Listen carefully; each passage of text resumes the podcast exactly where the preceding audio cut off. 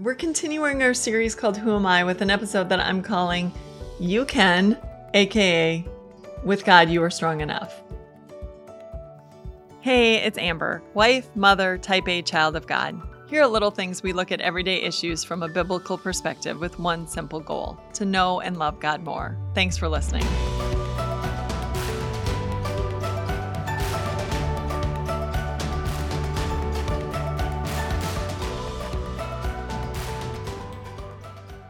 How many times have you ever either heard or said, I can't? I can't do that. There's no way I can get that done, or I'm I'm just not strong enough. I can't imagine trying to do that. I, I just can't. I wouldn't be able to do that. I've said that oodles of times. I don't know how many times that's been part of my vocabulary, but I'm going to try to stop doing that. Because as I read the Bible, I realize that most of the people God worked with felt the exact same way. So when you read the Old Testament and you see God put these people in this these situations that they absolutely don't know how they're going to get to the bottom of this or see it through. And the point is they need to rely and trust on God. Abraham was called out of his homeland to go to a land, a foreign land, a land he had not known. And God promises him right away see this land? It's all going to be yours. I'm going to bless you. I'm going to give you a great name. Oh, and your descendants are going to be like the sand on the seashore. If you could count the grains of sand, then you could count your descendants. If you can count the stars in the sky, then you would be able to count your descendants. And Abraham is like, huh, wow, see, the thing is, God, I don't have any children. This is kind of a problem. And God says, Abraham, I've got you. Like, it's not going to be a problem. Your servant is not going to inherit your things. You will have a son from your own body. It looked impossible it looked impossible for Joseph to get out of that prison. And he thought he had a plan. I mean, if Joseph's in prison and he interprets the cupbearer's dream and the cupbearer is raised back up into Pharaoh's presence, then surely the cupbearer can use his power with Pharaoh to get Joseph out of this prison. But the cupbearer forgot and didn't say anything. And so there Joseph sat until God took him out of the prison. Look at Moses. When God came to him, Moses had run away from Egypt. He had gone to the land of Midian. He had gotten married. He was tending sheep. He was just fine. He was all happy on his little mountain by himself. And God appears in the burning bush and says, Moses, I need you to lead my people out of Israel, out of Egypt. And Moses is like, God, you have so got the wrong person. Like, I don't know who you think I am, but I can't talk. And, you know, just find someone else because it's not me. God's like, yeah, I know. I created you. I know your abilities, and it's okay because I'll be with you. So, you see how this works? It doesn't matter how strong you are. It's just about me being strong, and I'll be with you. I'll do all the heavy lifting. You're just the human on earth who I need to be my mouthpiece. So let's let's let's go. Moses is like, ah, I'm not feeling it. Gideon. Gideon is probably my favorite example. He's my all-time favorite example. If you haven't read Judges chapter 7 lately, go do that. Just make a point of it because the angel of the Lord comes to Gideon and says, Greetings, mighty warrior, the Lord is with you. And Gideon says, um, yeah, about that. See, I am I'm not mighty or a warrior. I I'm small and I I come from the weakest clan. So I'm a nobody here. And God says, "Yeah, and I'm going to use you to deliver Israel from the hands of the Midianites." And Gideon's like, um, yeah, see, I don't know if you heard, but I'm I'm I'm a nobody. God's like I love to use nobodies You know how much I love to use nobodies? Gideon tried to muster up a big army, and God's like, What are you doing? I can't have you go with all those people. You'll think that you did this. 300 men, that'll be good. You take those 300 men with a trumpet and a jar, and let's get this done. Now, by the way, if it's not laughable enough already, it becomes hilarious when Gideon gets to this place where the Amalekites and the Midianites are in this valley, and it says they're thick as locusts. And their camels were as many as the grains of sand on a seashore. So, like, there were just camels and people everywhere. And Gideon has his 300 men and their trumpets and their jars. And you know what happened? When they blew their trumpets and they broke the jars, the Midianites and the Amalekites started destroying each other. And they just stood by and watched. What about the walls of Jericho? You know, God had promised Israel this land. And they got to this new land, and God didn't say, okay, now you are going to have to work extremely hard to get this land that I'm telling you about. I mean, it's going to be tough. You're going to have to chisel these walls down. He's like, no, okay, here's the plan, Joshua. So, day one, you gather all the people, you march around the, the walls of Jericho once, and then do that six days. And then on the seventh day, you march around seven times and then blow your trumpets and um, shout, and the walls will come down it wasn't because Joshua had such a great army that they were going to defeat the people of Jericho. God was going to be with them. And in the little strength that they had, He would help them to defeat the people He wanted them to defeat. All these people went before unbelievably powerful people or were in circumstances that were way beyond anything that they could handle. And yet, because God was with them, they were able to overcome.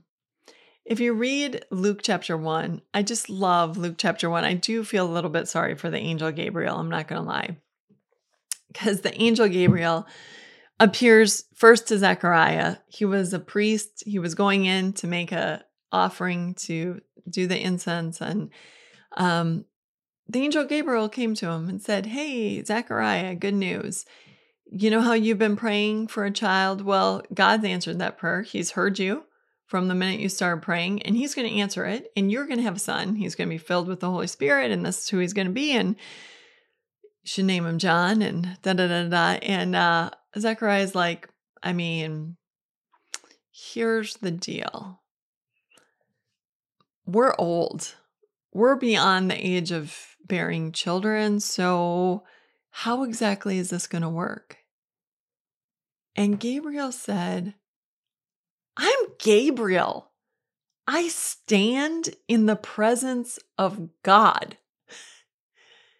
As in, Zechariah, you mere mortal, who are you to question me when I see the face of God?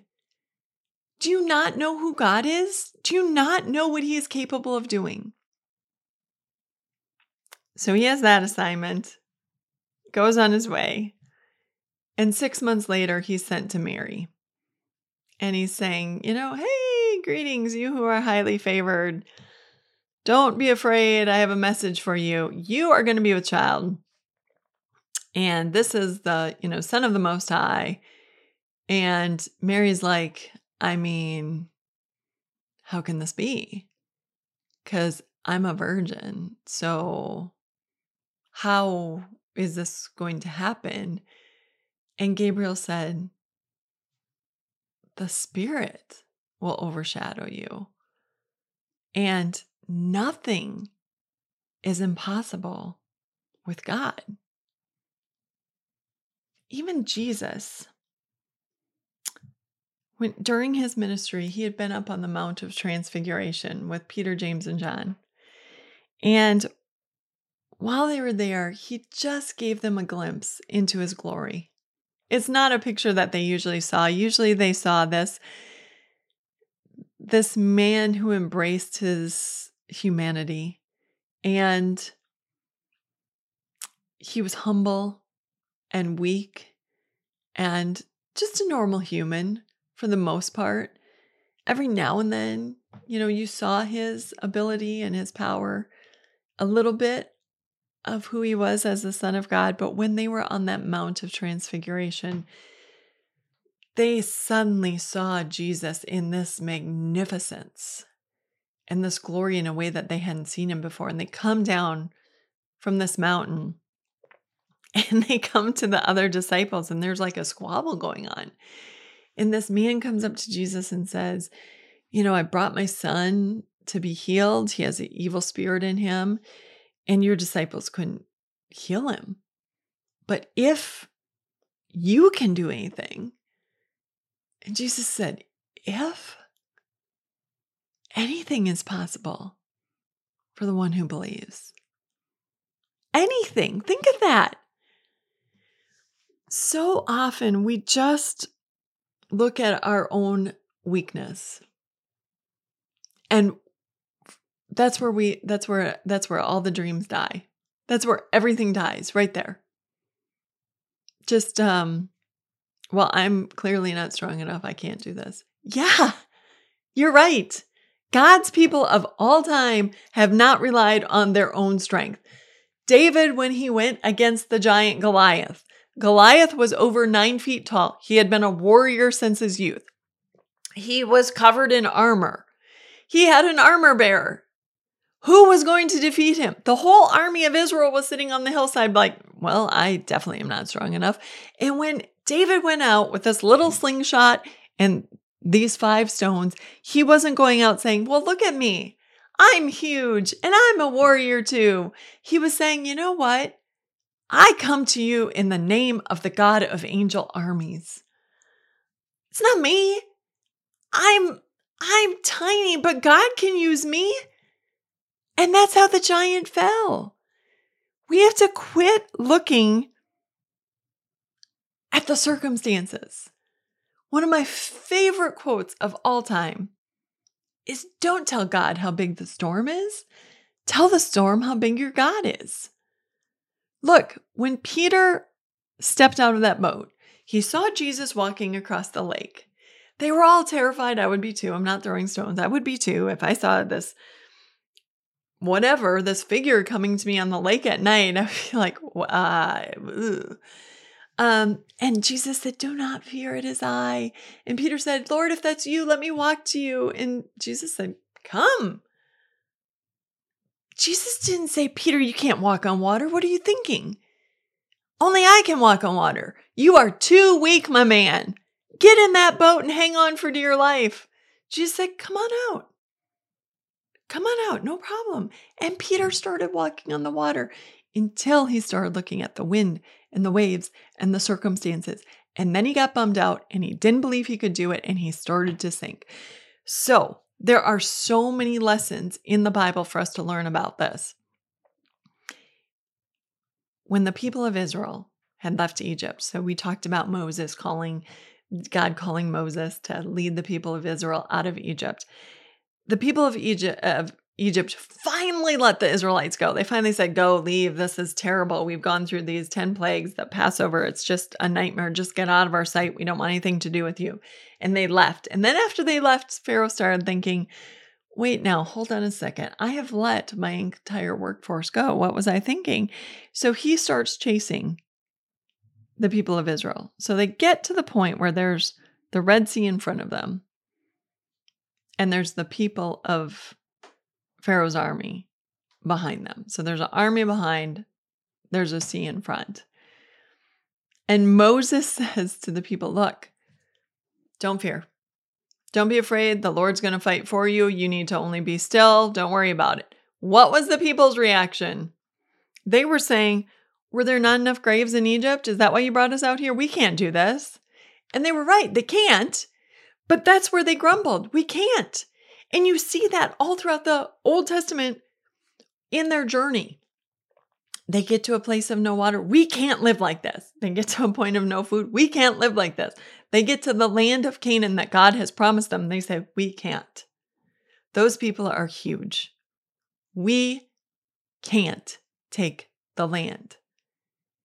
And even though God over and over and over and over again in their lives showed them, I'll part the sea, I'll give you water, I'll give you food.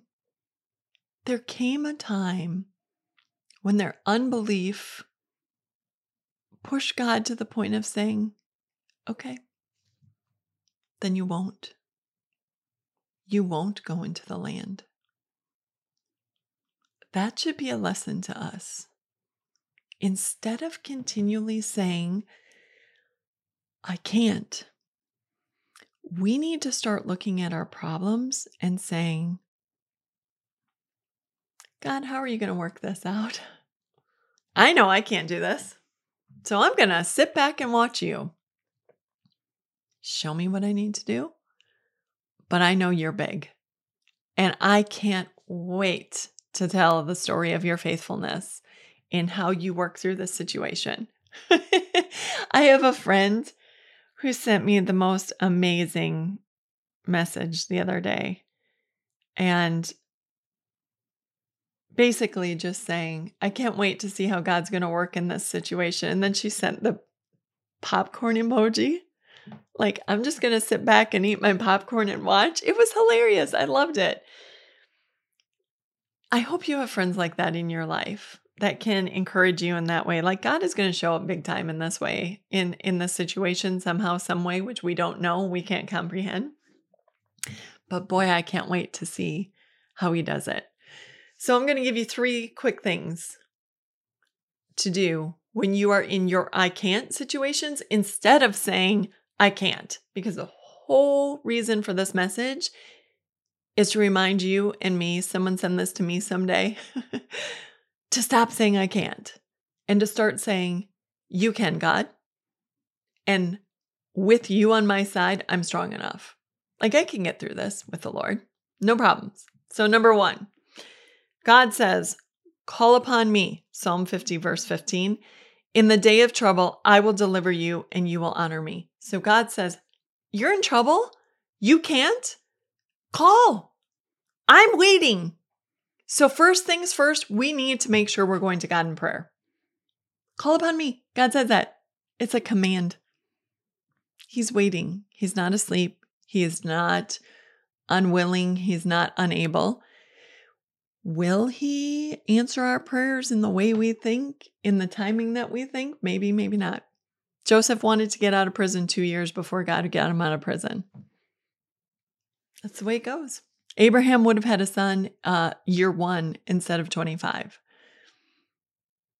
Call upon the Lord and get him involved in the situation. That's our first step. Number two, take a step. Do one thing. So start moving in the right direction. Even if you can't um, see how this is going to go, start doing something. Noah started building a boat. Now, I don't know much about Noah. We're not given much about Noah, but I'm guessing when God said, okay, I'm going to destroy the world, I need you to build a boat. And um, yeah, it needs to house all the animals. Noah might have been like, uh, hmm, whew, okay. I don't totally understand. How could he have? He hadn't lived through it before. But he started building. Take a step. I love how Moses is standing on the edge of the Red Sea with Pharaoh's army behind him, and he's giving this lecture to the people who are saying, like, we're all gonna die. And he's like, have faith. God's got this. Like, you need to just be still. God will take care of it. you know what God's response was? Um, he said, Get going. You need to move. So he's, Moses is telling the people, you know, God's got this. And God's like, Why are you standing there? Move. Take a step, Mo- Moses. Like, get in the sea. Let's go. Part the sea. I'm giving you the power and move. Do what I'm asking you to do. Esther had to go to the king. God moved the king's heart, but Esther had to get the courage up to go to the king. The Israelites had to march around that wall of Jericho. Gideon and those 300 men had to show up. They weren't going to fight. They weren't going to do the fighting. They weren't going to be the ones, you know, whatever, but they they showed up. So, after you've called upon God, take the step in the right direction, whatever that may mean. And every situation will be different. But if you're asking God for a job when you're out of work, then start filling out applications. Start networking, asking people if they know of any job openings or or what have you. Um, if you're hoping to do a ministry, start doing some research. How do I do a mom's ministry? What does a prayer group look like? What are start asking people, do you have a good Sunday school curriculum?